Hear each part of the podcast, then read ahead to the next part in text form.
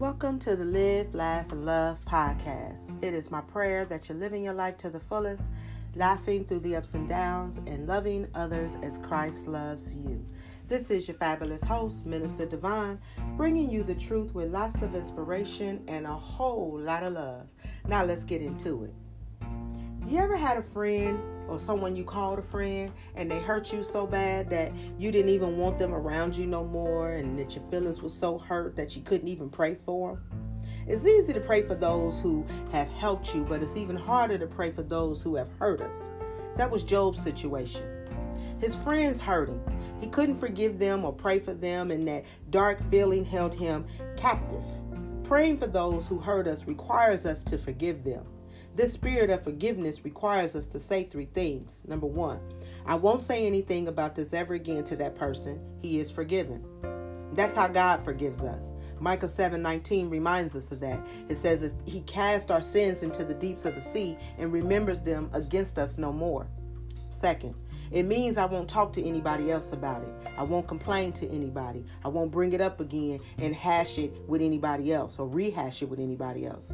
Third, it means I will not talk to myself about it anymore. I won't play it over in secret all the time. I won't set up a motion picture projector in my mind and run it all over again until it arouses me and angers me and gets me all upset.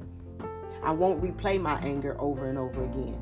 When we reach the point in our lives when we um, can pray for those who hurt us, we turn our own captivity. Job prayed for his friends, even though they didn't pray for him, but his captivity was turned because of his spirit. Jesus said in Luke 6 28, Pray for those who hurt you. When we do, God will hear us when we pray. We must consider what happens when we pray. Believers should remind themselves that wonderful things begins to happen when we pray for those who have helped us. We'll receive amazing relief and new spirit when we reach the point where we can pray for those who have hurt us. We are rejuvenated and energized when we pray for those who need us. We are showered with blessings when we pray for those who don't know any better. What happens when we pray?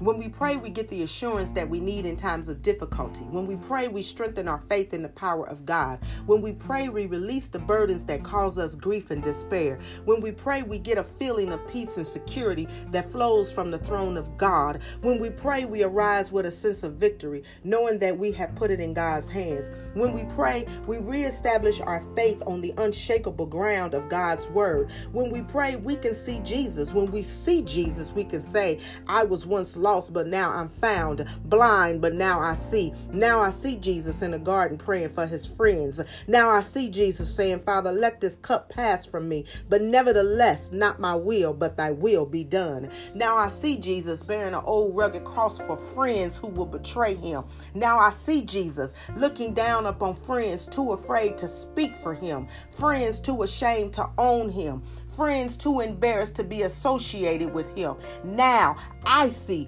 Jesus hanging on an old rugged cross saying, Father, forgive them for they not know what they do. Now I see Jesus who not only prayed for his friends but died for them and early Sunday morning arose from the dead that they might have life and have it more abundantly.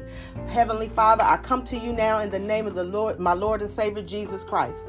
According to John 14, verses 13 through 14, to protect me and those who hear my voice this morning. That on today and for our homes and cars, lands, properties, animals, workplaces, finances, churches, businesses, and ministries, all that you have placed us in charge over. Keep us from any harm, destruction, disease, distresses, stress, natural disaster, attacks of the enemy directly or indirectly, evil people that we not be taken advantage of uh, any type of trickery of any of any kind. Dysfunctionality distractions illusions delusions deceptions snares and any undue hardship.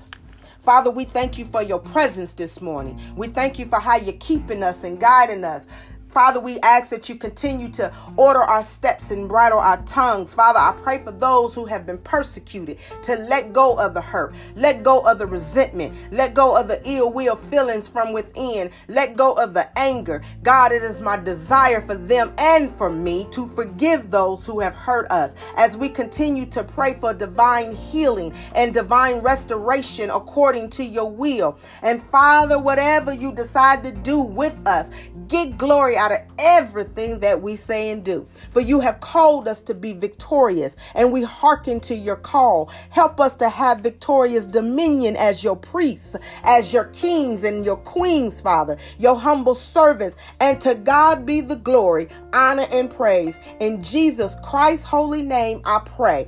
Amen. Now that I have prayed for my friends, I see Jesus. Until next time, live your life to the fullest, laugh through the ups and downs, and love others as Christ loves you.